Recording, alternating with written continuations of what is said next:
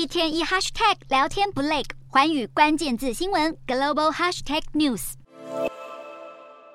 美国前总统川普成为美国史上头一位遭到刑事起诉的现任或者卸任总统，但他并非唯一一位遭到法律或者道德丑闻缠身的美国总统。曾经喧腾一时的就是美国前总统柯林顿当年与白宫实习生吕因斯基的婚外情案。在阿肯色州前州政府职员控告柯林顿性骚扰的诉讼中，柯林顿在作证时否认与吕因斯基有发生关系，但后来认了有这件事。独立检察官最后断定，克林顿在宣誓的情况下作伪证，涉及妨碍司法。美国联邦众议院因此在一九九八年十二月投票弹劾克林顿。但弹劾案在参议院并未过关，让克林顿保住总统大位，直到任期结束。美国前总统雷根在任内卷入的最大丑闻，就是以贩售武器给伊朗，以交换美国人质的伊朗门事件。虽然雷根从未因此面临弹劾或者司法起诉，但他卸任后依旧笼罩在这一起丑闻中。尼克森则是因为不希望为了水门案而面对弹劾。直接选择在一九七四年八月宣布辞职。而在亚洲，亚洲政坛领袖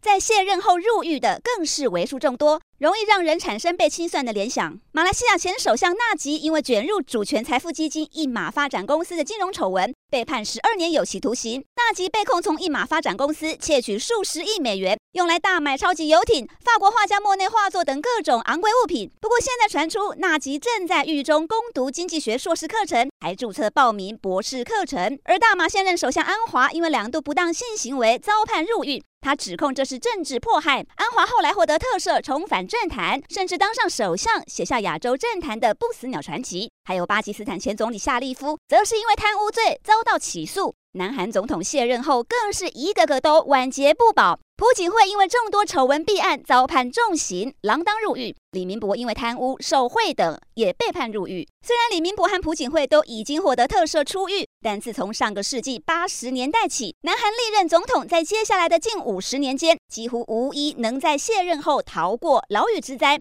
究竟是存在总统魔咒，还是民众眼中的权力使人腐败，令人玩味？